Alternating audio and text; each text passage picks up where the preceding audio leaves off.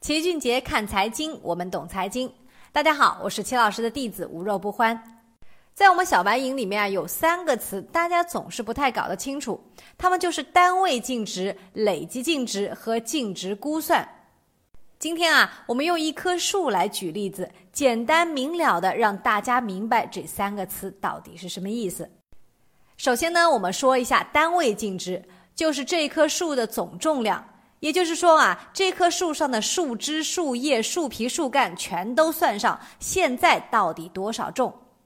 而累积净值呢，就是说这棵树从长出来到现在，算上所有掉过的树枝、树叶、树干，全都算上去，那一共有多重？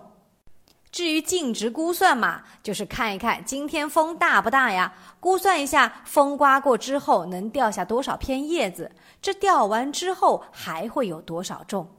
所以你明白了吗？单位净值啊，就是某个时间节点上购买一份基金需要付出的价格，而累计净值呢，就是从这个基金成立以来到现在一共有多少收益。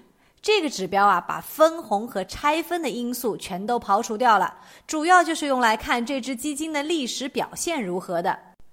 而净值估算呢，则是在收盘之前，根据该基金所持有证券的走势，各大网站啊都会给出一个预估的当日净值。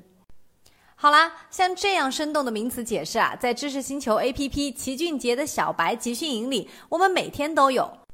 我们还将这些解释做成了一本金融名词解释工具书，放在我们的小白营里，方便会员们随时查找。